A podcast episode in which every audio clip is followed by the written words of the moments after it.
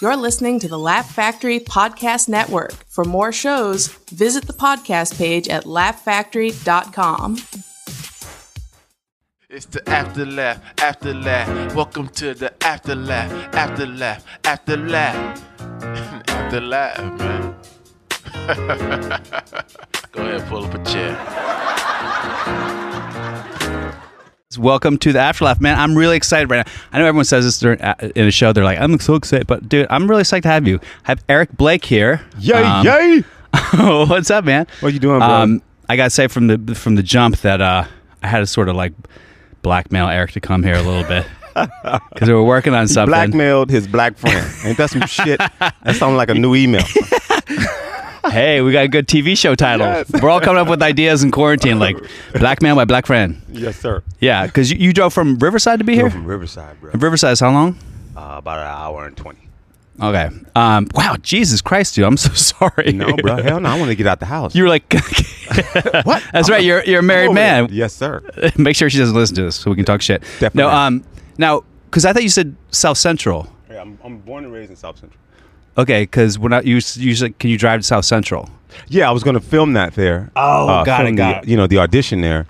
And I also thought that, you know, it'd be easier for me to call somebody, hey, if I need the camera dude, if I need somebody to stand in. Yeah. Phone call, or go on the block somewhere where I know some people. Yeah. Hey, watch this camera. Hold this motherfucker. Let me do that. So uh, this this thing that we're uh, we're gonna work on a little bit together, Mm-hmm. and uh, I'm I'm trying. To, I, I I'm already kind of slated to do it, and I want Eric to do it. It's about a white man Mm-hmm. who is trying to get killed by a black man. exactly.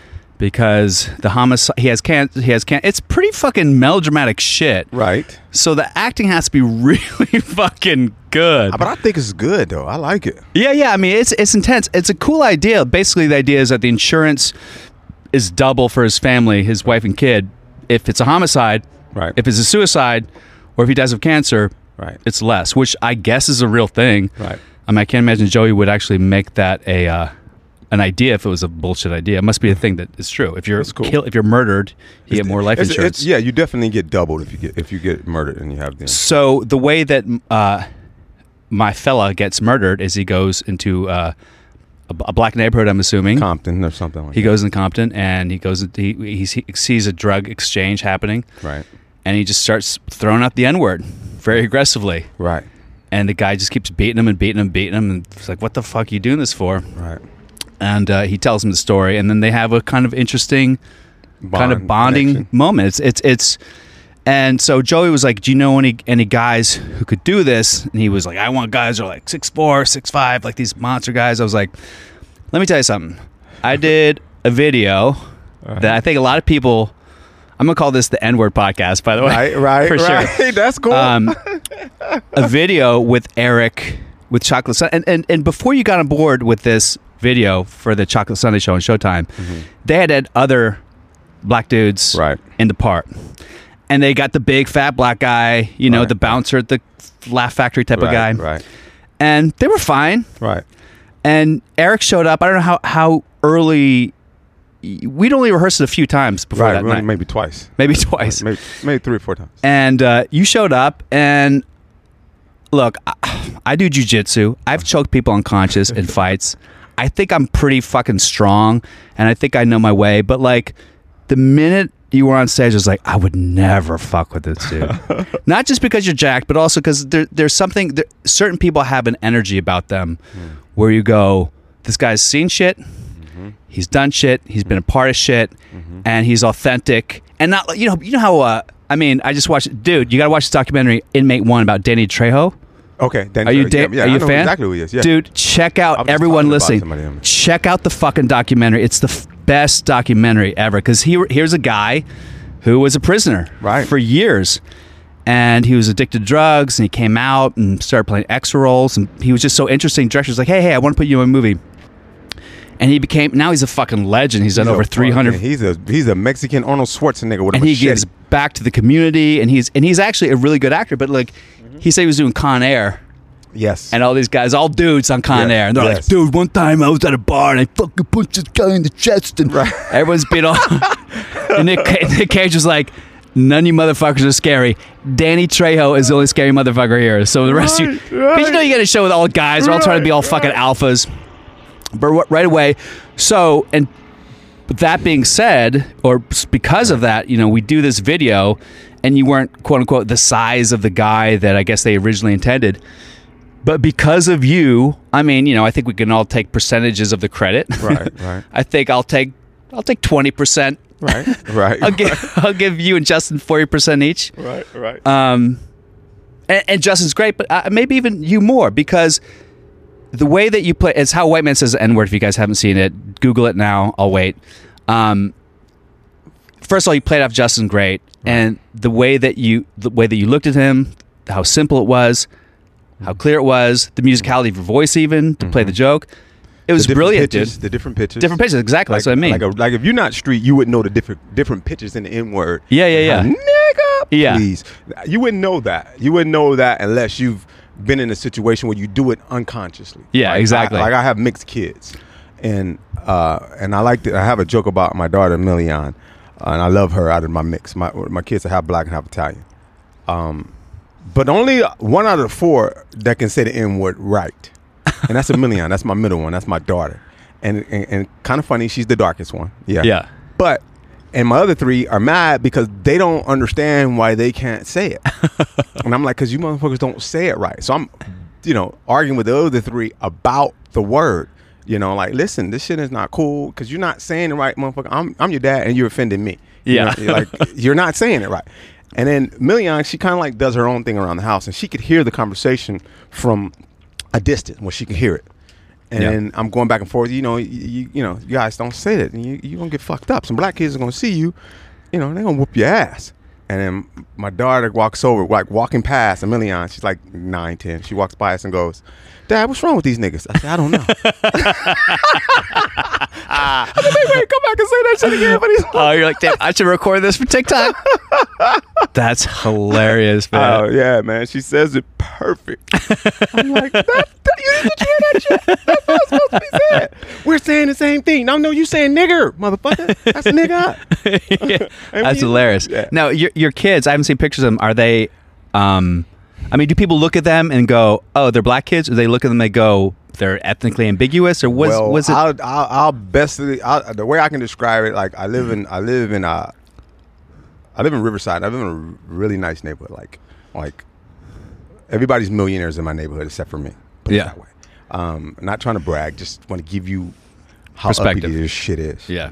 And one of my neighbors' daughter comes over and she's describing my my younger son, who is Giovanni, and Milian is right after him. So Giovanni Giovanni's like ten and Milian is like twelve.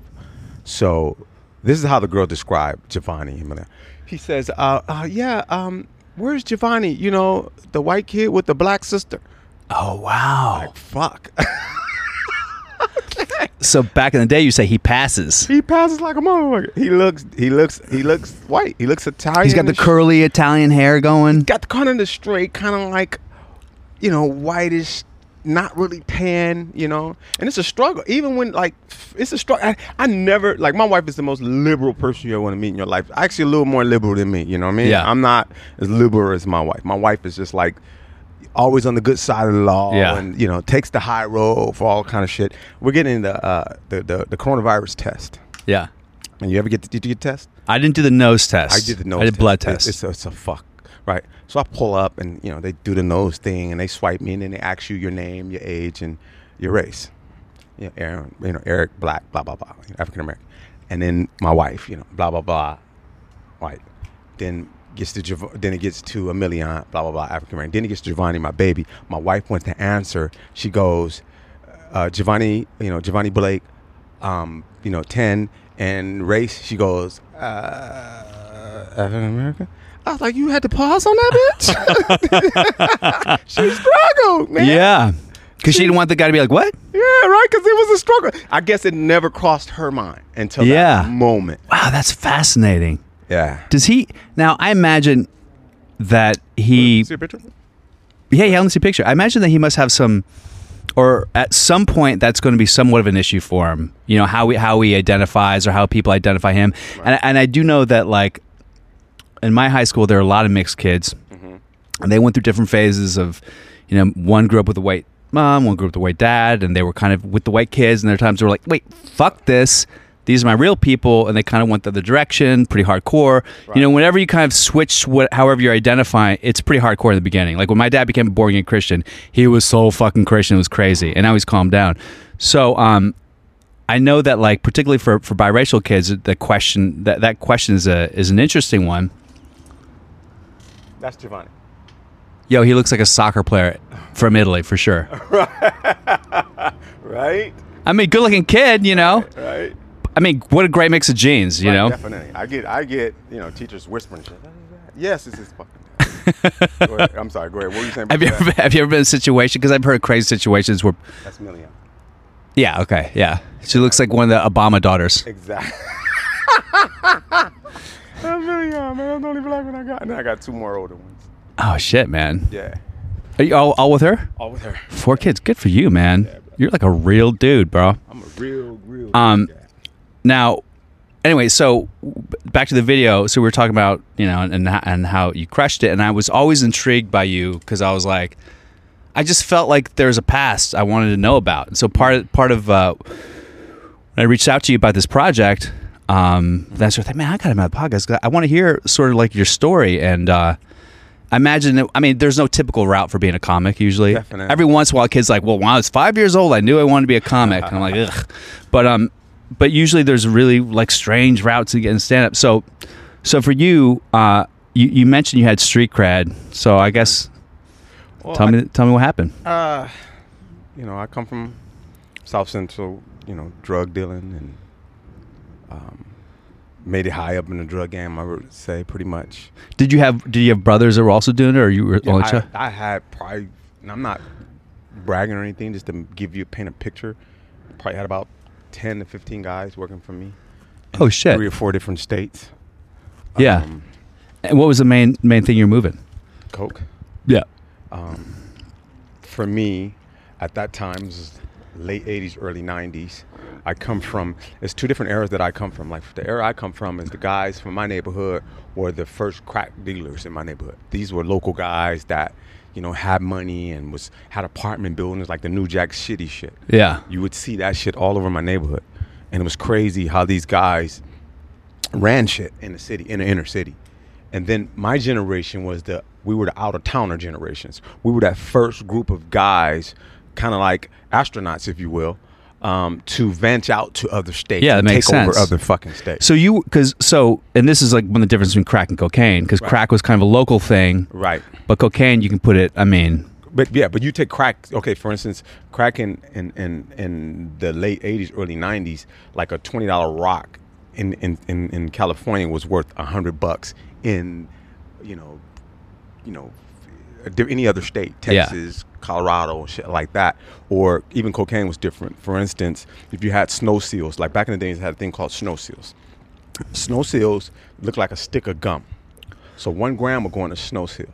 So if a snow seal was worth uh, one gram was worth a hundred bucks. I mean, worth uh, uh, a hundred bucks in New Orleans or or you know Arizona or different states. One gram was worth a hundred bucks. It was fifteen bucks in California. oh wow, So that's the margin. So if you bought a key, which was 112 grams, and you pay here, you pay back in those days was like 12.5, 14.5, then you do the math.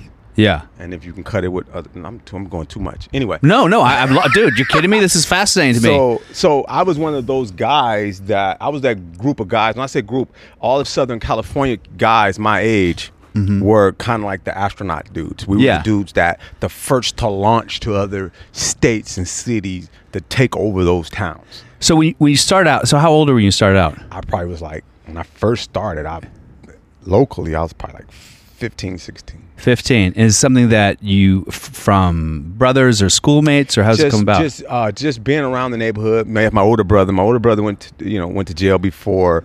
Uh, uh, he was a little older than me, maybe about three years older than me. and you probably looked up to him and he was and he him. was killing one the of game with it. Yeah, he was a local dude. Just was just like doing his thing. My brother was buff as shit, and he was just one of those dudes like you know in my neighborhood. Like people in my neighborhood feared him, and I didn't fear him Yeah. but because it's my older brother. But I by the time my brother got out, I was that dude. Yeah. I was that dude. He was Wow. like, "What the fuck?" Because I had it like I was always in good with Mexican people. Yeah. a lot of them was my friends. I grew up, went to high school, and then also we were the first group of blacks to migrate to integrate with Mexicans. Interesting. You see what I'm saying? Now, so were I actually grew up with them. I, like if you Yeah. yeah. watch my Spanish stuff, it's a lot of mixture with Spanish culture. yeah. Yeah. Are you fluent in Spanish as well? I'm I'm I'm I'm not fluent, but I'm I can hold my own. You can say grams and I can kilos. say all of that. Yeah, I can say all of that. So, I, and if you look at my Spanish stuff, like they call me the Black Paisa. That's like a black border brother. Yeah. But that's what the nickname I got from my Mexican partners. So you- growing up with them and knowing their culture and dating Mexican girls and being one of those Yeah. first, you never really think of it that way. But if you think of it that way, coming up in South Central and this huge uh, uh, crash of cultures come together, you grow up together, you know each other, you learn each other's culture, and you get the now you have that first generation of blacks and Latinos not hating each other, not really fighting each other. But grew up together, went to fucking same school together. Like I know his mom, he know my mom. Yeah. his fucking neighborhood, and we know each other like that. We all grew up in the same neighborhood. So some of those guys, as I was rising, was also rising, and some of my friends were like, "So now I'm that dude." My brother. So dude. I'm going to ask you lots of questions about this because Okay. I'm just a white dude from Virginia. it's always fascinated me. I'm already like I'm already thinking of the screenplay that I want to write about your fucking life. So uh, your brother's doing it. He's killing the game. You're what? How old were you when he went to jail? I was probably about 15, 16. 15. He he and he went to prison or j- he went My brother went to prison. for how long? He went to Went five years. five years. It was for just possession and It was for heroin because back in the time, back in the days, it was it was heroin was the was heroin was the thing that was dominating the neighborhoods. sure. Uh, it was the early 80s, 83, 84, 85, something like that. 80, 82, 83, 81, something like that. That was that was what what was dominating the era, the neighbor, the inner cities. Yeah. Then crack just came over, bro. Crack took over. and just like a like a tsunami. Did your brother take any of that stuff? Did he just? No, my brother No. never did did drugs at the time. My brother was one of those dudes that was like I said, a lot of people feared him because he was a big buff motherfucker. Yeah. And you know when he he went to prison, he'd been gone for so long. By the time he got out, You were the new. You were the I guy was- running the show. was fucking Nino Brown. And he was like, "What the fuck, what the fuck you do all of this?"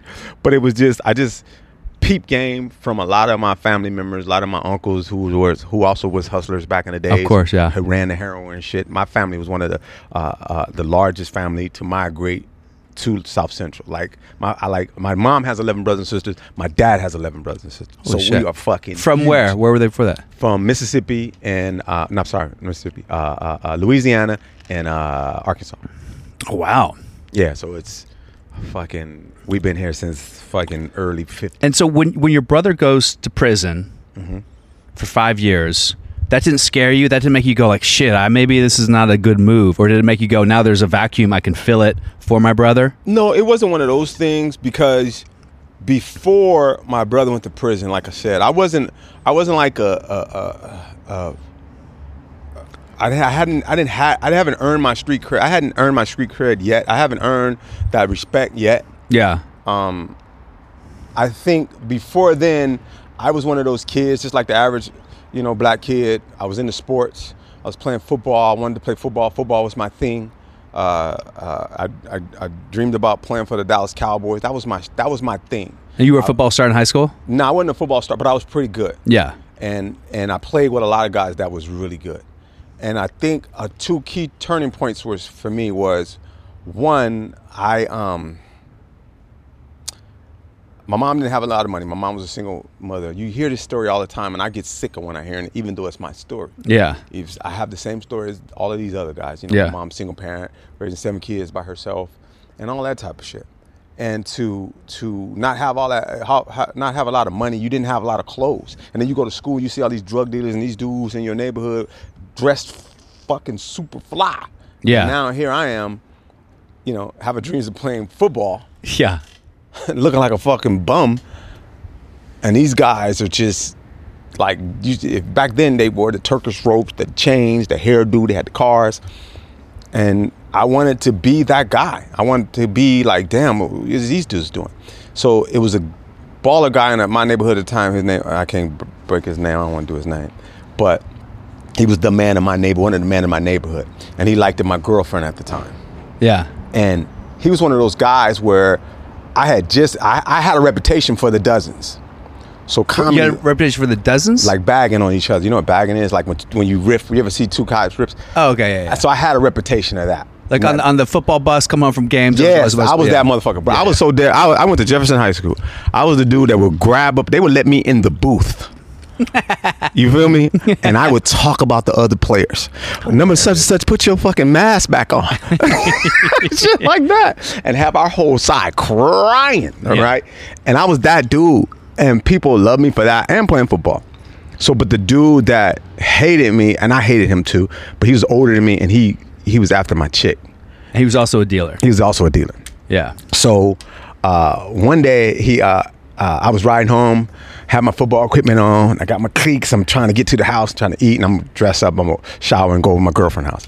So this motherfucker sees me, and he, you know, asks me to come over. Hey, what's up? I'm like, what's up? You know, like he's acting like he's my friend, but he has one of those. First time I seen one of those big ass fucking mobile phones, right? He has Yeah. one of those. He's sitting against From his the car. with all of 90s. his- yeah, this is early uh, mid '80s. There's mobile phones in mid Well, they had the fucking brick, bro. You ever seen a brick phone, motherfucker? You ever seen the? Uh, it's like the one from MASH you have to put on your shoulder in a Yeah, that one. The, the one like that. He had the big block phone. Yeah. he had that, and then um, uh, uh, uh, it had the little flip. Yeah. So he had that, and he uh, he asked me, did I still date my girl at the time, which is which was Bridget. He asked me, are you still with Bridget? And I was like, yeah, I'm still with Bridget. He's like, really? Cause I got her on the phone. She said she don't even know you, nigga. He used to get mad because I used to clown him. You know, like he'd be around his baller friends. If I ride by, he was also friends with one of my my brother. So I would see him and I would walk up and I would clown him, like be bagging on his nose, talking about him bad, and his friends be like, "Oh, this little kid is killing this nigga," right? So he hated that shit. yeah, yeah. So when he saw me, he told me, "Yeah, uh, so you still dealing with your girl?" I was like, "Nah, yeah, she's still my, yeah, she my girl." He was like, "Really?"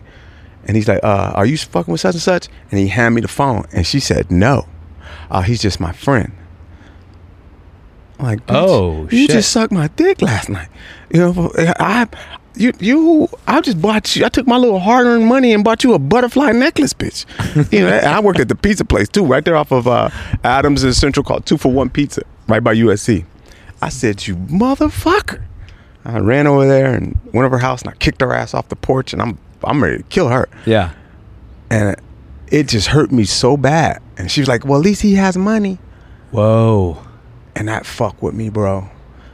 And I was like, wow. So we broke up, and I was heartbroken. That was my first heartbroke. Um, I'm fucking in two for one pizza. This son of a bitch comes in two for one pizza with his boys. They come in, and I'm fucking behind the counter. And he sees me, and he goes the fuck in. Why? Why? It's just because he hated. He like fronting. But like he already kind of got the girl to fucking dog you, so but, he but won. you know, to him, she wasn't really shit. But Yeah, yeah. Because it was my girl, he was like, hey, you know, Yeah. getting this little motherfucker back type of shit. But when he saw me in two for one pizza, oh, he was clowning the shit. I mean, you got to wear a little fucking hat and everything. He is giving me the business. yeah, motherfucker, make me a cake with that pie, and that type of shit. I'm seeing this motherfucker. Now I've always been a tough kid. Like, Yeah. even though he's older than me, I'm like, I will come out behind this thing and whoop your motherfucking ass. yeah. So I took it on the chin, went home, told my mom. My mom was like, "Don't worry about it," blah blah blah. And from that point on, I was like, "Fuck this piece of shit." I went to my friends that was my age on the block and got some work, and the rest is history. Wow. I- so you must have run-ins with a guy again in the oh, future. Oh, I was bigger than him. yeah. I was like ten times bigger than him. Did you ever fucking fight him? No, he's not worried. He was he's he's always so he's always gonna be older than me. Yeah. So it wasn't one of those things. Yeah. It was just one of those things when I got to be a giant, like a giant in game, like for real, for real. Like I pull up, he see me, like, oh, there go such such such such. Oh, so know? he respected you for sure. Oh hell yeah. So when when was the moment where you went from kind of like doing so you were doing like a little bit of crack, and when did when Mm-hmm. Did when did the idea of like doing coke and expanding come in? Was it like your idea? Did someone Definitely my idea because I knew some of my friends was doing it. Because we were all like that one generation of guys that was going out of town. So all you had to do was find a place that you were going to go. And some of my friends was doing it, and I was like thinking about taking it out of town. Like, yeah, you can make three times as much here. You can blah blah blah blah. So I was like, Where are the main markets? Like I mean, LA is like- anything outside of LA at the time because this is like 88, 89. yeah, So anything outside of LA was open game. but isn't like the the Beverly Hills and fancy parts of LA? Isn't that like eighty percent of the cocaine market in the world? I'm world? tell you one more time. Is if you went to back in, in in Southern California, yeah, grams were probably like 15 10 to 15 dollars but nowhere else. Everywhere else in the world, they were a hundred bucks for one gram. So why you think why about was that? Well, one because it was easy Because the to- border was as porous with If you Tijuana. watch, that's why I love. Uh, if you watched um, what is it Snowfall? No, the other one. Uh, uh, the Mexican cartel one. Uh, oh, oh. Um, I know what you're talking about. if you Narcos. watch, if you watch fucking Narcos, bro, yeah, it could. I could tell you Narcos from a street level up yeah, by watch. I was glued to that shit because it made so much sense. Yeah. Because it fucked with me how, um, how uh, uh, uh, when the Mexicans started to take over the drug game, and how it became cheaper for us. yeah. It became cheaper for us because it was easy to get here from Mexico. Sure. Then, than, than let's say some guy from Miami trying to get his from the Colombians. Yeah. So it's a fucking sales tax across the water. Yeah. You don't need to fly planes. no, you know what I'm saying? So Yeah. we got it way cheaper. Yeah. If you had you a Mexican connect, that makes sense. Yeah. you feel me? I learned so much from these dudes, man. I learned so much. And they taught me business. They taught me, like the guy that I was under, Mexican dude, he taught me business and how to do good business. And how to do good business was, um, for instance, like one time I, uh, I overpaid him. So I bought, I was buying like a couple of kilos. So I overpaid him like seven gra- 7,000. And when I went back to count my money, of course I'm missing seven racks. So I go into my mom's house. I'm like, um, I count, I count the money like three or four times. I was like, I know I'm not fucking tripping. Yeah. Seven racks missing. Yeah. So I'm thinking either my little brother got it or my stepfather got it. I said, my little brother got it. I know. Yeah. I know this motherfucker. I'm thinking in my, I'm in my room up in, you know, my, I'm not living with my mom, but I'm up in my little hiding spot in her house. so I'm thinking to myself, my little brother got it. I know. Some someone in my show, he'll come up with a new car or something. He's, Yeah. You know, he's like, you know, 15, 16, something at the time. And I think, okay, but if my stepfather got it, I'm gonna bury this motherfucker. Yeah. Cause I'm thinking I'm already ready to get him. So as I'm plotting about my stepfather, my boy hit me back on my page. I call him. He tells me to come outside. My Mexican connect. He tells me to come outside. So I comes outside. I come outside. He's waiting for me in front. I said, "What's up, doc?" He threw me the bag. He's like, "You owe pay me seven racks." Look, I gave him. I gave him a lot, but threw me seven thousand back. I grab it. Like, damn. So I'm curious. I said, "Why would you give me that back?" And he said, "Bro, I can make more with you. Fuck." He said, "I can make more money fucking with you than I can ever take from you once." Yeah. That's a good thing for life in general. I said this. I said, "Damn." Yeah. The average person wouldn't have said shit, Yeah. but that dude understood business. And when he those things that he taught me, so at the at the height of your game, so when did you when did you hit like your when were you at the height of your game? Like how how deep? I was had the height of my game probably 93, 94, and you've been doing it for like how long? Like maybe about 13, 10, 30, about 10 years. ten years. So ten years in, what is it? How how much are you bringing in? I, I can't say that shit. Come on, you, you can say that. I can't, motherfucker. I don't. I don't want no problems. Does it sound let's just like- Say, let's say I was just bringing in a lot. Yeah. Let's just say I lived in Arizona. I own my own home. I own the car wash. I own the laundromat. I own the lot. yeah. And um, at the height of my game, um, two things happened that was very uh, crucial, and, and also what we call a turning point. Yeah. Turning and that uh, I lost my two-year-old. I had a two-year-old son that drowned in my pool. Um, yeah, I lost my two-year-old. He um, I was doing some shit in another state, and um, my me and my ex, and I was going through the thing about the chick that I was telling you about. Yeah, yeah, yeah. I'm going through that with her. She's causing all this commotion, you know, and she lived in Denver. Yeah. Now me and my ex, we feuding because she's found out this bad is, is pregnant with a baby. Now it's like, and my ex at the time, she's like a real street broad. Like, you got to sleep one eye open around this bitch. you know what I mean? Because ain't no telling she got a gun. She might pop you in your fucking sleep. Like, Yeah. for instance, if I'm in a club fighting somewhere, I want to make sure, and I let her know, motherfucker. Don't you shoot until I'm behind you. like, you know, if a fight break out, this motherfucker start popping in the club and she don't give a fuck. She just gonna get off. That's how broad she was. So when this shit happened with this chick, I'm like, damn, I'm I'm in a whirlwind. Yeah. So I lost my son being you know chasing money and doing out there and doing all these this stupid shit. So you felt responsible for that. I felt responsible, bro, because it's one of those things where, as as a dad, you you know you're the protector. You you the dude. You're always gonna feel responsible, you no matter feel what. responsible, yeah. bro. You feel like even though I wasn't even in the state, but Yeah, he was like, you feel like you could have did something. sure. You feel like if I was there, I could have did something. Yeah. I could have, you know, if you're a real dad, you know what I'm talking about. You Yeah. run your house. You you you the, you you the fucking general of your house. Shit don't go unless you say so. Yeah. If you're a true dad, and if you're a true dad, you know how that feels to let one of your kids. You, you're not there to be there to protect them, or you're not there to to stop that from happening. Yeah. You know what I mean? Who knows how many times I don't save my kids' lives from not doing certain things, but not to be there, it just do one. It just it just took a lot out of me. And and and you weren't there because you were I was out hustling, drugs. running, Yeah. you know, running drugs, doing my thing. You know, not not um. if if you were gone because you were part of doing the laundry business, it would have felt differently, maybe. different. Right? You know what I'm saying? But I'm out there in the street chasing women, doing the shit that I was doing, and the only reason I I wasn't at home because that's what I did. And you know, Yeah. even my ex at the time, she knew that my lifestyle. But one of her things was, you know, don't have no baby on me and don't do shit like that. Yeah. And this other broad was calling my house, doing all kind of crazy shit, disturbing our nest. You feel me? Yeah. And she actually made me respect women because when you have to contemplate, do you have to do I have to bury this bitch? Yeah. Or do I have to what do I do? Because she put me in a predicament to where, you know, if I did that, somebody would know I did that. You know, all of her friends, they know me, and of course her mom and them fucking knew me. You know, I couldn't do that. Yeah. You know, and my ex is like, why not? I'm like, bitch, they not gonna come looking for you. They gonna come looking for me. Yeah. Yeah. So I couldn't do that. And that was one of the things that kind of tore her apart. Like this bitch is ruining our lives. She caught. and that was one of those things that just ripped us apart. Cause we were like Bonnie and Clyde, bro. We were like really, really Yeah. tight, tight, and we never recovered from from our losing our son and not being able me able to do what she wanted me to do with this broad. It's Yeah. not because I love the broad. It's because one, I couldn't do that to a person that you know I have feelings for. So even after you lost your son, this this XX was still coming after you and shit. Man, bro, she was doing crazy shit, bro.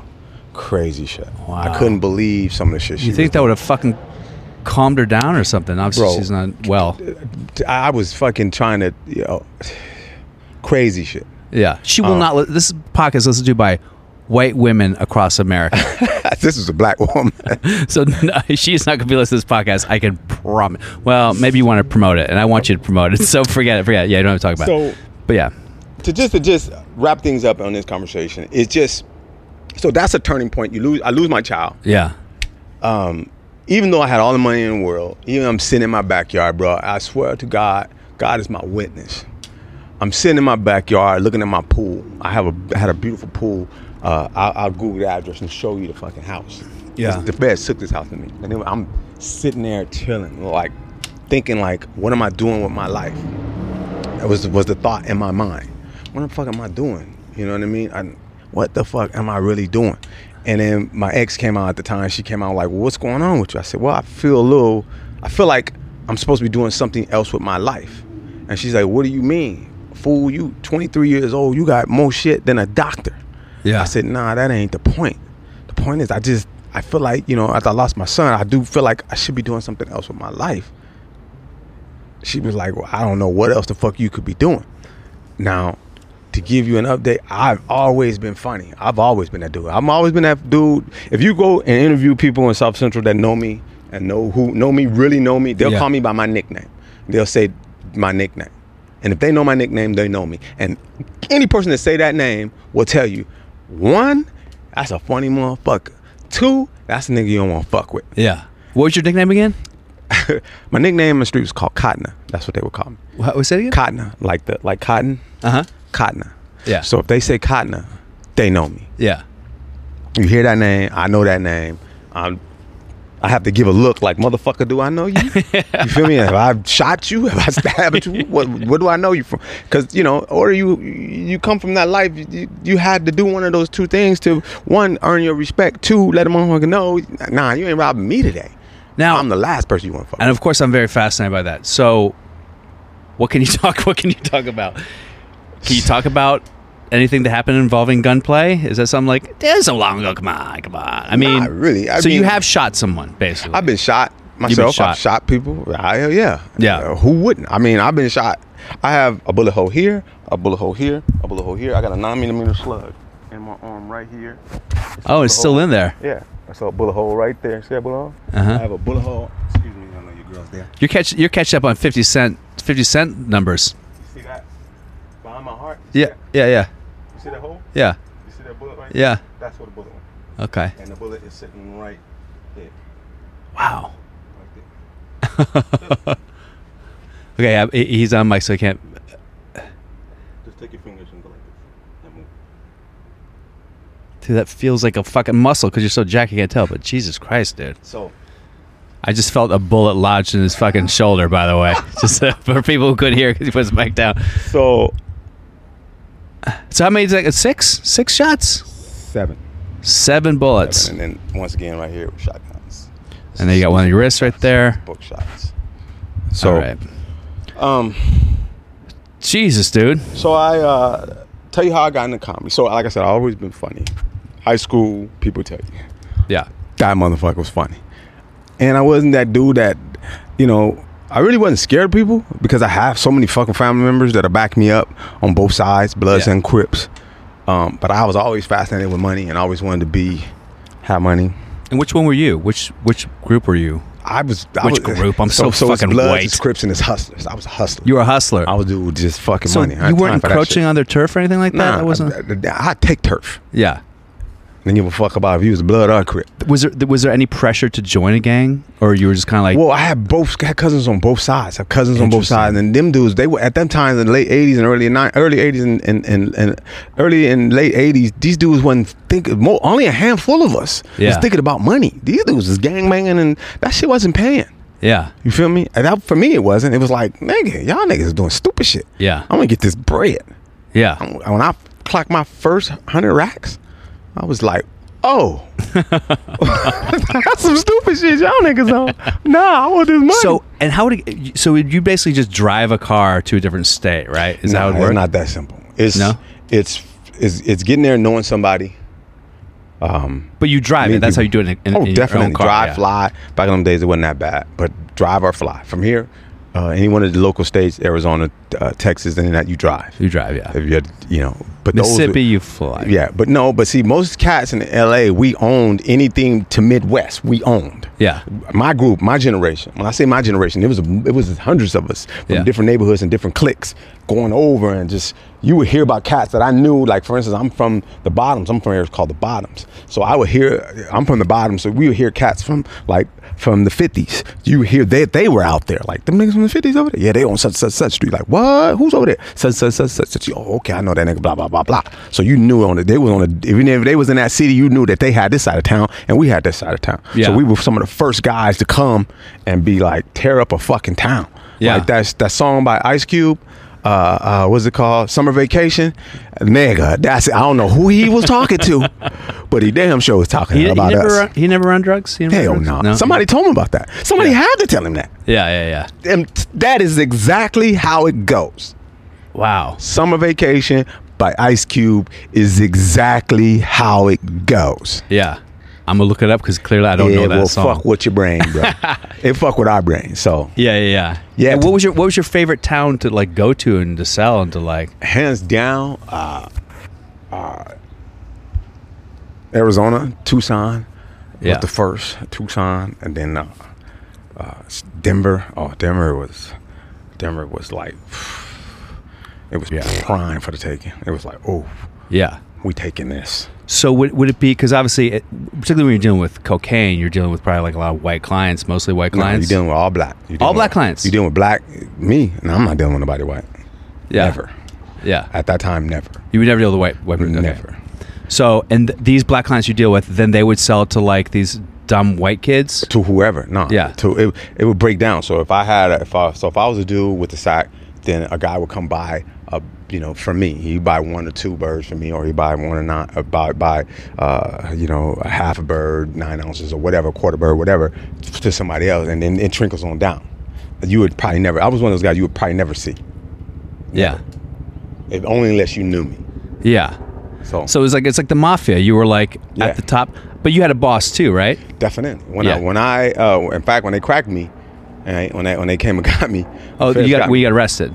Oh yeah, when the feds came and got me, that shit you see on TV, that pyramid shit, it's real, bro. So you were the second. I saw myself on a fucking pyramid. Like, holy shit. What was there? Because you know, in, in the in the mafia, there's like the the the captains. Yes.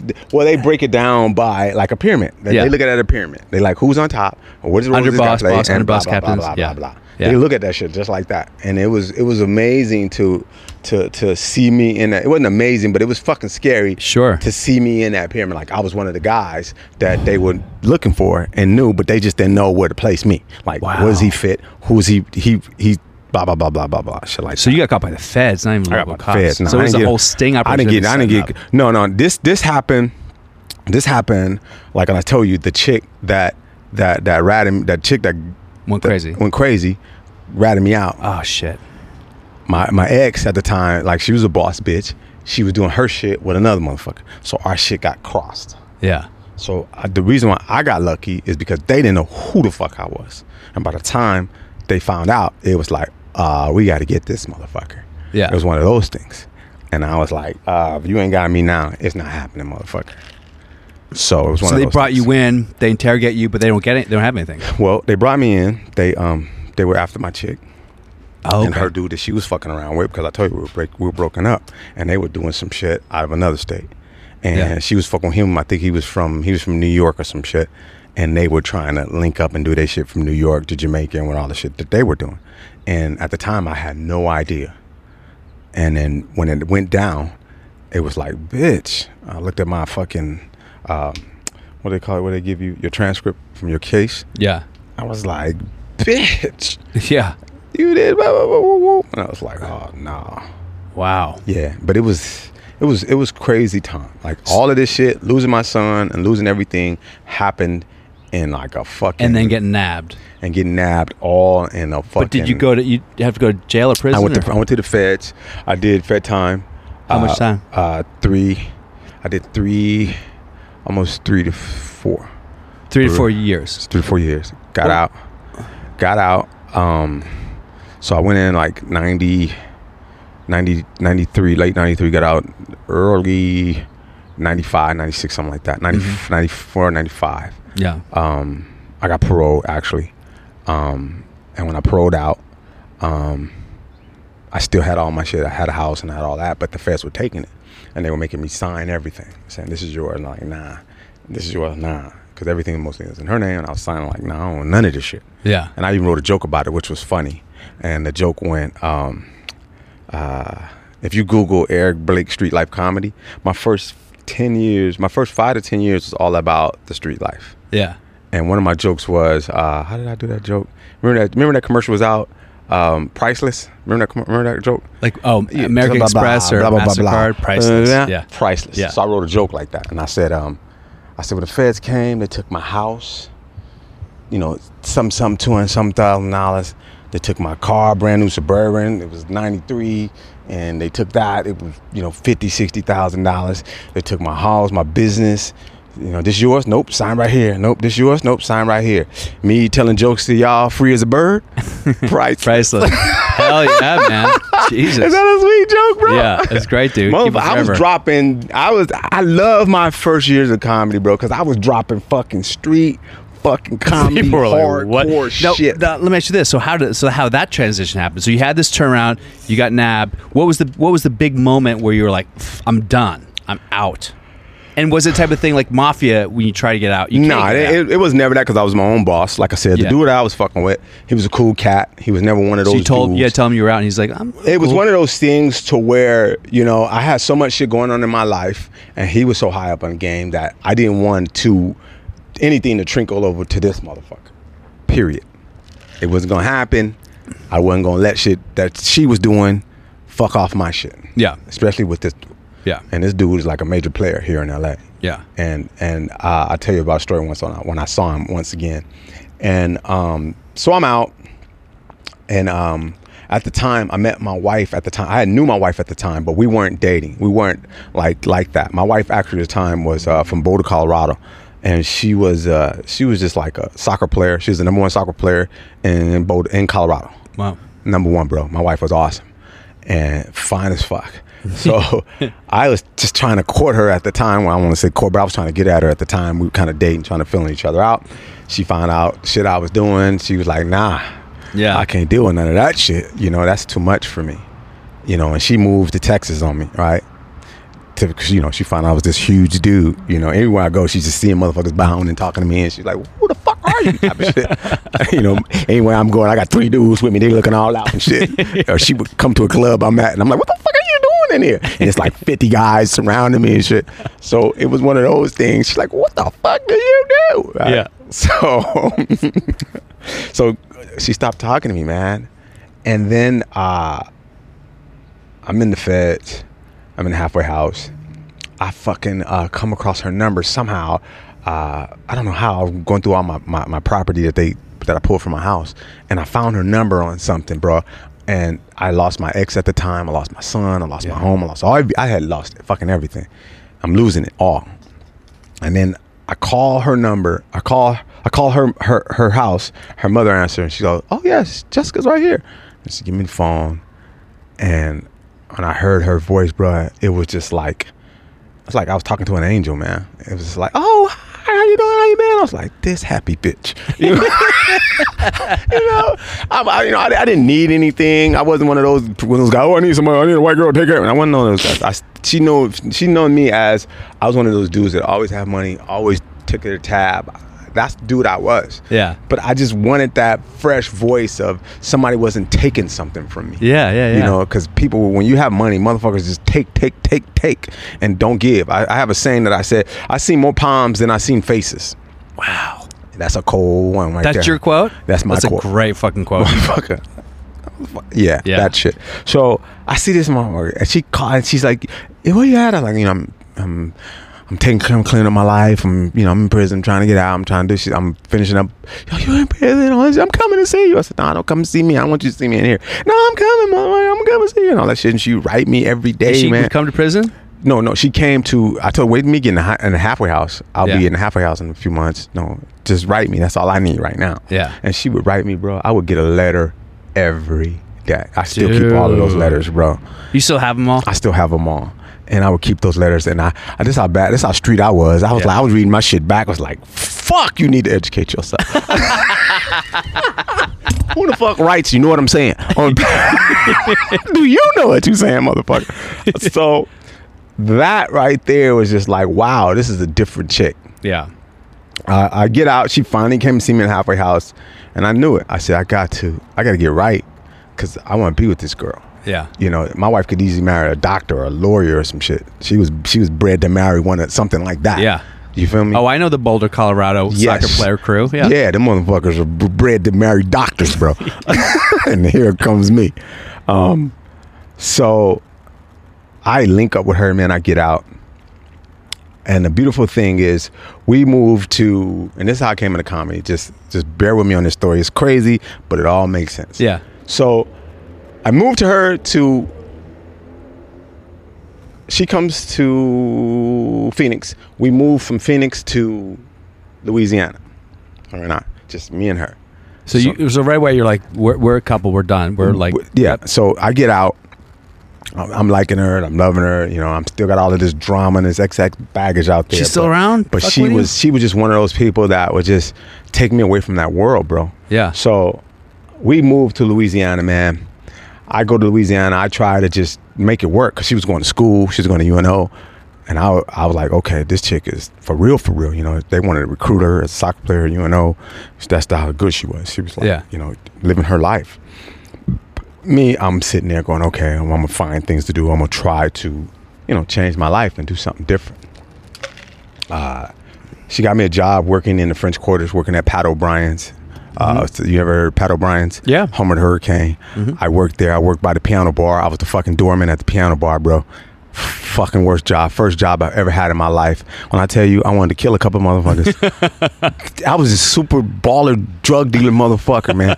Working the door fucking pieces of shit talking, down talking to to, you. me like you know what Oh. I'm saying, man. I had a girl, man, and a white girl, take a fucking because I wouldn't let her in the club, wouldn't let her in. She took her fucking hurricane and poured them on my shoes. Oh shit! I'm saying to myself. I never felt more like a bitch in my life. Holy shit! I was like, bitch. How much is Back this job worth it? I would have had her fucking. Oh, Oh my god! I would have had her boyfriend arms broke in her face. Yeah, yeah, Like yeah. I'm not gonna even hit you. I'm gonna just show you how powerful I am. Break this motherfucker's arms, so he can't even hug her right. That type of shit. you know, what I mean? he, he hugging you like a fucking mummy, bitch. You gonna think of me? but Oh my I God. took that shit on the chin, bro. And uh, you know, and that's the type of shit I was going through at that moment. but you loved your woman, so you're like, I'll put I loved her this because she was teaching me something new. Yeah. She was teaching me, you know, it's a better way to do things. You know what I mean? This motherfucker come from a world of hard working.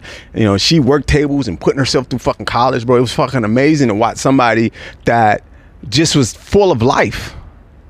You know, not the South Central shit, not the hood rat shit, just Yeah. somebody just full of fucking life. And, and- her parents were together. Parents were together at the Were time. parents cool with you? parents loved me. Father loved me. Mother was a little iffy. Father loved the shit out of me. Right away. You know, right away. Cool. Knew you went to prison? What? He didn't know I went to prison. Okay. Not yet. We had to. We had to break the, break it in with that shit. It's my Yeah, little yeah. brother. So we had to break it in with that shit. But it was just one of those things, man. That I was like, this is a beautiful person Yeah.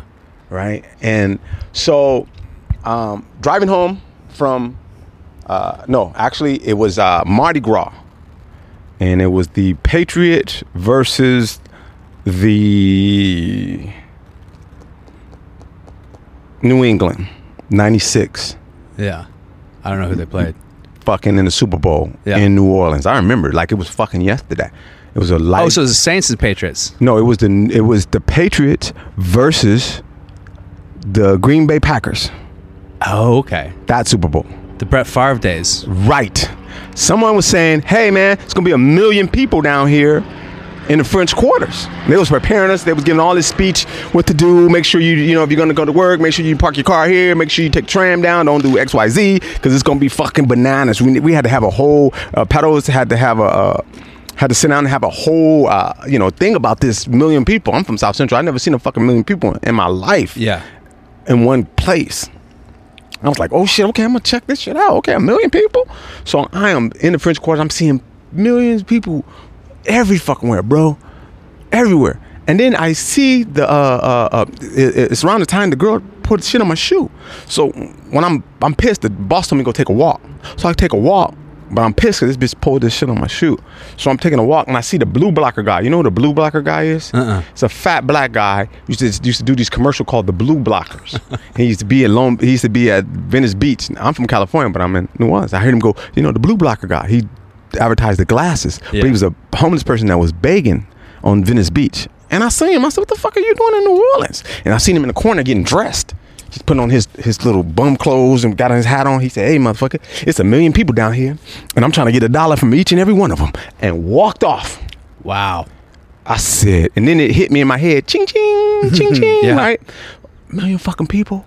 And then as he started, my eyes opened up. My hustler eyes started opening up. Yeah. I saw this guy do a drug deal right before my face. I was like, hmm, okay. And what it was was the guy, the board, the door guy, like me, he's watching the door, and he had people working the crowd for him. Yeah. So and so one guy would walk by, drop the bag, and he would point where the where the drugs was. So he would pick up the bag out the out the trash can. He had one trash can here, and another trash can over there. So one guy would drop the money in that bag. He pick out his money in that bag. Another dude pick up the drugs out that basket. Right. So that's like, these motherfuckers is hustling Yeah. right? So I'm, woo, my brain is going million dollars. I'm like, what the fuck, right? So I asked the dude, I said, um, what's the, what's going on down here? Woo, what y- what y'all got? You know, what, what's the work? That's what I asked him. What's the work? He was like, oh man, it's everything. You in the French Quarters, baby. This is the biggest drug dealer. This is the biggest dope spot in the world, bro. Grams go for two hundred dollars. Jesus. My brain said, ching ling ling ling ling ling, right? I said, fuck. fuck it. I'm running to my car. I had a Chevy Chevette. Chevy Chevette, Oh, I know those cars. right? The fucking hatchback with the the, the fucking radio never worked. I had it for two years. Radio never worked. I'm driving my Chevy Chevette trying to, uh, uh, uh, uh, you know, I like little, like I'm driving my little daughter car. Yeah, I yeah. like little raggedy shit like that. Yeah. So I'm driving, and the fucking radio bumps on. Boom. If you think you funny and you, I'm on my way home. If you think you funny and you think you got got what it takes, come on down to the Def Jam tryouts. And it goes off. I'm trying to turn it back the fuck on. It said the Praline Connections, because I remember the restaurant. It said the Praline Connection. Now I'm fucked up. I pull over. There's a fork in the road. Holy shit! How symbolic. I said, what the fuck? Because on my way, now I'm thinking my plan was to get home, get on a motherfucking plane, get my black ass back to California, Yeah. talk to my friends. I need about four or five of them. I'm gonna start all over again. I'm gonna bring me about four or five of my street homie motherfuckers. We gonna take the French Quarter and I don't give a fuck. We taking some spots in this Yeah. bitch. Yeah. That's how that's my mind was going. I'm like, finna get this fucking corner, nigga. I'm getting this. Yeah. I'm taking a fucking corner because that's how you know me and my crew roll. I can call a couple cats and nigga X Y Z. Let's go. They coming just because I called them. I'm sitting in that fucking fork and I'm like, what the fuck, bro? I drive over to the fork. One, I lived in um, uh, the East Bank was where the show was. I lived in Williams, which is where um, uh, uh, when you come in through the airport. Yeah. New Orleans, the city called Williams. So I'm going to my my my, my house. I said, "Fuck it." I went to the East Bank to go to the Palladium Connection where they're having a comedy show.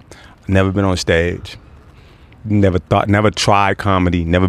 I've been to a comedy club once, and I had saw uh, Doug Stanhope, and he was in um, Phoenix, Arizona, and he was he was in the fucking hotel doing comedy in a bar. Yeah. That's how long ago that was. And um, So it wasn't something like, man, one day I'll try. it. Was never even. it was one of those things because I knew I was funny, and my chick at the time, my ex, Yeah. she like motherfucker, you have everybody in the fucking house. I thought, you know, I, I never thought I was doing comedy or anything. These motherfuckers just laughing just because I'm a I'm a street cat, and these Yeah. motherfuckers is just laughing. Yeah. That's what I always thought, you know. And it wasn't. It wasn't. It was effortless. It wasn't like I'm trying to be funny. Of with course, of course. No, I'm just you know saying some funny shit. And he's like, "What the fuck is wrong with y'all?" so I go up, see the dude. I, I, see the show, like three, four hundred out, three, four hundred people out. I remember it was Def Jam. I walk up, lines around the corner. I walk straight to the front door, and I asked the guy. I said, um, I walked to the door. I still lady. I said, um, I'm here for that thing. she said, I don't know what it was called. She said, Oh, you're here for the comedy tryouts? I said, Yeah, yeah, yeah. She said, You a comedian? I said, Yeah. She said, Oh, okay. Come on in. And then the promoter was walking by. He heard me tell her that. He said, Are you funny, bruh? I was like, Yeah, I'm funny. He said, Come on, you go be here with the comedians. He walked me over where the comedians was. It was Bruce Bruce, Shuckey Duckey, Holy all the shit. old cats, right? I'm watching them all on the line. You know, they already been on Def Jam, but Bruce Bruce was hosting the show. He was hosting, yeah. So it's all Shuckey Duckey, all the old cats I've seen on Def Jam. I'm like, what the fuck? Right? He said, oh, those are the performers. You guys are opening the show. You're gonna be over here with the with the uh you know the uh what do you call them uh, the- Riff-raff? No. you know yeah the open mic so to speak yeah. the green you know the Yeah, comics that are starting out you, these are guys in the competitions what he said it's like about 20 guys everybody fucking nervous people fucking drinking I didn't Are they drink. all black? Is everyone? they're black Men, women. all black, all men, women, all that older, small. It was funny motherfuckers in New Orleans, but at the time I'm like, what the fuck? They all drinking. I didn't never drink. I didn't ever smoke you know, weed or none of that shit. And I'm watching them on the side. They trying to get their notes together. I'm like, what the fuck is wrong with these people? So me, I've always been a God fearing man. I said, you know what? You know, I went to the bathroom and I prayed and I prayed, and this was my prayer. I made a pact to God. I said, listen, if I go out there and make a fool of myself, those corners are mine. Yeah. I'm coming back with a crew of motherfuckers. I'm not having nothing. We're gonna take over. God, if this is for me, you gotta let me know right now. I walked back out. I stood by the stage. That motherfucking promoter came over and said, "Okay, bro, you first. You first of the open mics. Holy shit! What and the for people who don't know, I mean, as a comic, A contest though. i- in a contest to be the first in an urban crowd, Mm-hmm. nobody's there to love you in that moment. Nobody. Yeah. Nobody. So I figured, okay, I'll watch a couple comics, watch what they do. I'll do that. This motherfucker said you first. I said, fuck. so I go out, man, and uh, uh, once again, Bruce Bruce had killed it. Yeah. You know, Oh, because he already opened the show. he already opened the show. Oh. He cracked that bitch wide Of open. course. So now it's like a problem. so I didn't know it was a problem at the time. I'm just trying to see what the fuck is this comedy shit about. So I go up and then something said, okay, man, do what the last thing you had somebody laughing about that they said wa- was funny. Yeah. And what that was, it was a guy that um, used to work for me. Uh, one of his brothers died. I was at the funeral, and and, and it was actually uh, in New Orleans. I was at the funeral, and um, uh, uh, uh, uh, New Orleans having mosquitoes, and I'm from being from California. The mosquitoes was on me, and I slapped my neck, and I said, "Bitch, get off me!" And these motherfuckers at the funeral, they are fucking crying, laughing, Uh, uh, because they also had a song called Cheeky Blakk. She was a rapper. Yeah. You can Google it. She had a song called Bitch, Bitch, Bitch, Bitch, Bitch, Get Off Me. How, how, how. And the people in New Orleans go crazy when they hear that shit. Yeah. So I just, all I said was, Bitch, get off me. And these motherfuckers is rolling. I said, I'll do that. Yeah. So I walked out and I said, uh, uh, y'all from New Orleans? I was like, yeah. I was like, okay, New Orleans, I'm from California. Y'all got these mosquitoes out here. These mosquitoes are, are vicious, man. One of them bit me on the neck the other day and I said, bitch, get off me. The crowd went nuts. Nuts. I said, what the fuck? right? So, and it said, just talk about anything. So I started talking about street life, crackheads, shit I knew. People were fucking rolling. Shit that I just talked to my friends about Yeah. Fucking dying. The promoter's like, motherfucker, your time's up. so I look, I ran the light my first time too. so still running the goddamn light. Yeah, of course. So I get off stage. I am fucked up. I walk over to, uh, uh, I, I go outside and I'm like, I am fucked all the way up. You're high, so I'm you're like, high. what, What the, the fuck? fuck? just happened? So some, so some said, okay, I'm out there talking. The promoter comes and say, hey man, that was great. I want you to do the next show. We got three more hundred. We got three hundred more people coming in. It's sold out. That's the late crowd. I want you to do that show. I was like, okay, man. I'm geeked. I'm like, all right, fuck it. I'll do it. No problem. So the next show come up. They let those people out. Let me back in. But I'm still buzzing. I'm walking around the block trying to grasp what the fuck just happened. Yeah. So I come back in. It's packed again. He said, all right, you gonna go up third. You killed three comics. I said, okay. So I remember this like this was yesterday. This at the time. This was Master P's group coming in. And they were called TRU at the time in New Orleans. You remember Master P was called TRU. I don't know if y'all know that. It was called TRU. He wasn't as big as he was then. Yeah. Uh, now, but he was. They ran New Orleans. So when they came in, they had their whole front row tables or they dudes, and they street dudes. I'm a street dude. I can recognize. I said these niggas is gonna be a problem because I see them coming in, getting their tables, they popping bottles, they got money. I said this these niggas is gonna be a problem. So the first dude go up. The, the Master P and them crew ate him Ate him alive. Look like motherfucker was done. They, the nigga. There was one dude in the Master P crew killing him. The next dude go up. His name was Lucius Brown. Lucius Lucius Brown. Lucius. If you look at my Facebook, the nigga name is Lucius. Now I know him this day, and he found me one day. So Lucius is right before me. Lucius is black as shit, about as black as your mic. Had on a red suit, about as red as that goddamn thing. So he's black as shit, red suit. I swear to God, somebody said it was funny as fuck. He comes out, he's black, he got a little natural. He he walk up to the mic. He went to grab it, and one of the guys in Master P group stood up and said, "Motherfucker, you look like a brake light." and the it was over. Yeah, yeah, yeah. And I said, "Oh." I said because they were going back and forth at first. Yeah. And I said, "We could do that." I said, "We could talk back at the audience." Yeah. And the promoter said, "Motherfucker, you better." I said, "I'm the master at that." Yeah. I think I went out there and ate that motherfucker alive. I said, you know, you blacker than him, motherfucker. Blah blah blah blah blah. Came with some funny shit, right? I said, if you play hide and go seek, you had to find yourself. shit like that. Crowd is crying because I'm murdering him. He threw, they threw money, Master P and them all threw money at me. Like, stop, you killing this nigga. so now I wasn't afraid too because I was still had, I still got the You street in. the hood mentality, Man, yeah. I'm ready to go. Yeah. So he's like, oh fuck. They throwing me money. I grabbed money and shit. I run up off the stage. I'm like, god damn, right? I leave to go tell my wife what happened. I go back the following week. The guy go, oh my God, dude, where the fuck did you go? Cause I didn't wasn't thinking about the contest or none of that shit. I was just excited to tell my wife. fucking- yeah, I had a all the shitload of money. I was like, hey, I want to do that shit again, man, with the stage. I want my girl to see me and blah blah blah. He's like, yeah, man, but hey, you man, give them your information or I didn't give them shit. I left. They slid me Bob Sumner's car, bro. I still have it Bob to this Sumner, day. yeah. I have his first. I showed Bob Sumner that card maybe 15 years later. He said, "You was that motherfucker in New Orleans?" I was like, Holy "Yeah." shit. I wasn't ready though. So I, they said, he said, Bob Sumner said, "Call you." Call him. I said, yeah, yeah, give me the car. I put the car in my pocket. I said, I want to do the shit. I'm excited because I done went home and wrote some shit. I'm like, yeah, it's about to go on. He said, yeah, okay, cool. So Shuckey Duckey, you know who Shuckey Duckey is? Yeah, yeah. So Shuckey Duckey was hosting. So I go up, I'm ready to go. Shuckey Duckey introduced me. I don't know this motherfucker, but he comes there, say he funny. So I go up, nigga, I bomb. Yeah, you got to bomb sometime. That nigga. So this is your third time. It was horrible. Yes, I died a horrible death. What would you say the big difference was? Because Because- now you had expectations or something. Well, I think it was God just paving the way for me and Yeah. showing me, you know, what it was like, you know, what Yeah. I was up against. Because you got to think, my mindset, I was coming from money, I was coming from street shit, I was coming from being a boss to humbling myself. Yeah. You know, even though I was still working at, I was working at Pat O'Brien, I was just seeing this shit was gonna work.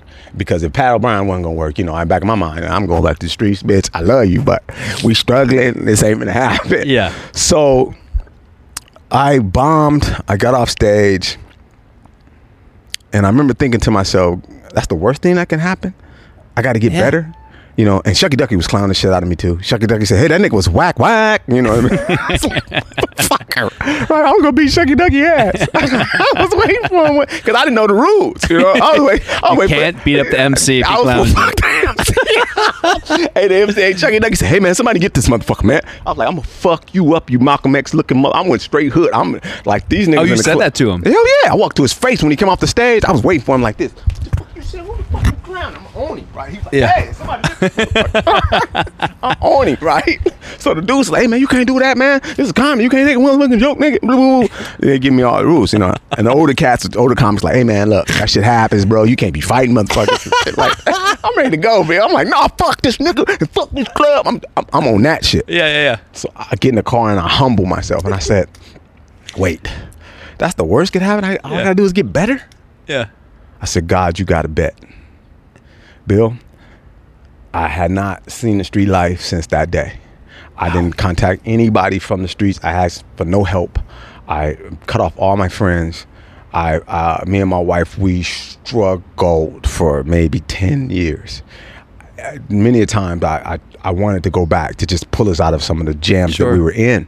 But once I started studying comedy, I, I, I dove into comedy. I studied every artist you can think of. I looked, I've known every, you can't. there's not a comedian you cannot name that I don't know that I haven't studied. When I say studied, I've studied every single comic from fucking Fatty Arbuckle to, to fucking Bruce Bruce to Richard Pryor to George Carlin to fucking Jerry Crowder. You name them, I know them. And I've got the proof that I was studying and trying that hard to to find my way and understand comedy. And I wanted to know every inch of it. Yeah. And one of the things that I saw every comic had a common denominator is that they struggle, bro. Mm-hmm. That they struggle. Yeah. And that's what makes us who we are. That we're willing to put our lives on the line to to to do the thing that we love. That's what makes that's what people really admire about us. People that truly admire. You know, you get Yeah. that well good luck. You know, you get that bullshit. But you get the people that, hey man, that's a hard business. Hey man, I hope you make it. You know. That's what we do it for. That's where the greats are. That's where the Yeah. greats are born. None of this. I made it because I was a funny motherfucker and I tripped over some shit on my YouTube star. No, motherfucker.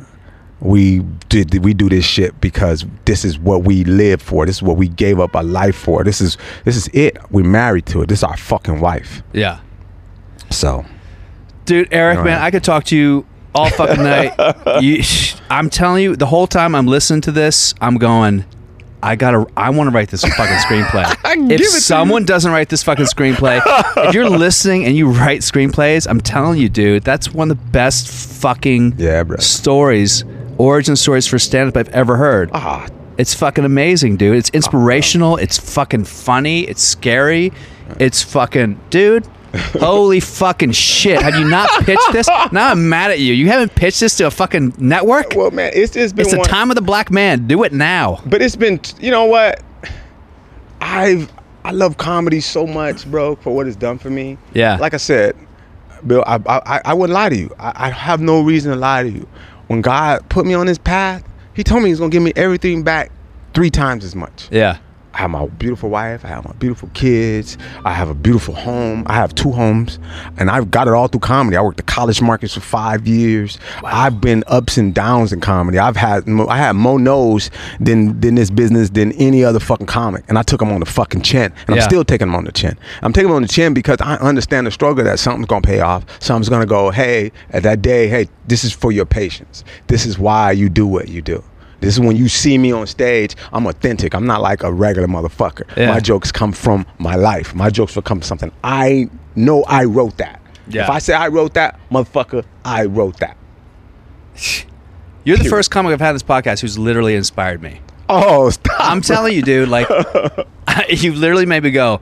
I'm gonna start studying more motherfuckers too, Oh, you got to, bro. dude. You got to. I mean, the greats, though, Bill. Yeah, you got to go. You got to go in the greats. The greats. The greats did it. Who are your favorites? Who, who are the ones? Oh shit! I got four favorites. I mean, Pryor must be one of them, of course. Pryor, hands down, is one of them. Yeah. Pryor is if you ain't black and you don't like Pryor, something fucking wrong with you. Yeah. You're either Bill Cosby or Pryor. I'm Yeah. Pryor, motherfucker. Yeah. Uh, but I love Lenny Bruce. And the reason why I love Lenny Bruce is because it like the trials and tribulations he went through Mm-hmm. to be a fucking comic. And, you know, Bill Hicks, you know, I could name a lot of them. But I just like the art of comedy and the technique. Like there's a guy in Europe or something like that. I don't know if he's England or something like that. But he I'm mad as fuck because he took um he took a joke that I loved and I thought nobody would ever know this joke because I heard it on the album. And he took it from another comic. And he took it from um uh Geraldine um you know the guy played Geraldine uh damn why I can't think of his name right now. Geraldine. Uh that was his character. Um Okay. What was this fucking oh shit. Now i'm on now i'm on the damn fence. I can't even think of my man name. Anyway he had this joke called the gardener. And the gardener is where you tell a joke forward backwards. Yeah. i mean backwards forward. I'm sorry. Yeah. google that. Yeah. do a joke like that. You a bad motherfucker. For sure. when you can tell a joke backwards forward and have the punchlines hitting all the way to the end with a motherfucking pop. That's the most beautiful joke i ever heard in my life and it's called what? the gardener by uh uh And somebody. So what? Like a white comic, a, a white comic stole from a black comic. stole it from stole it from uh uh what is his name that did Welcome to Western civilization. Flip Wilson. Oh, Flip, Flip Wilson. Wilson. Flip Legend. Wilson's joke. The Gardener. Google the Gardener. You'll hear the most beautiful joke you ever seen in your fu- Oh, heard in your sure, fucking life. sure. maybe you want to get it on the album. Because the album is authentic. It's it's what was recorded that night. And I don't know if the Gardener was supposed to be on his album, but it's definitely on there and it is so fucking funny. And it's a joke that's told backwards forward. And the reason why I love it is because the technique of it. Yeah. And if you study the technique of comedy and you watch and listen to the old Grace, they did it how it's supposed to be fucking done. Yeah. Like none of this bullshit hacking shit. No one. Oh, uh, well, he says uh, he says tomato, so I'm gonna say tomato. You fucking idiot. You know what I mean? Just love the fucking craft, Yeah. and just comedy writes itself. You don't have to write it. We're the observers of it, and Yeah. all you have to do is observe your life, put the fucking funny that you see in it, and you will be surprised how many people you're connected with. You'll Yeah. be surprised how one fucking simple joke will connect you with so many different people Yeah. because they we have the same experiences, bro. Amen, man. Listen to the garden. I will, dude. Eric Blake, everyone, uh, follow him, and you know on Instagram. It's just your name. I'm so. Yeah, Eric Blake, comedian Eric Blake, twenty one. Um. All right, guys. Signing off. Thanks again, Eric. Man. Yep. Incredible.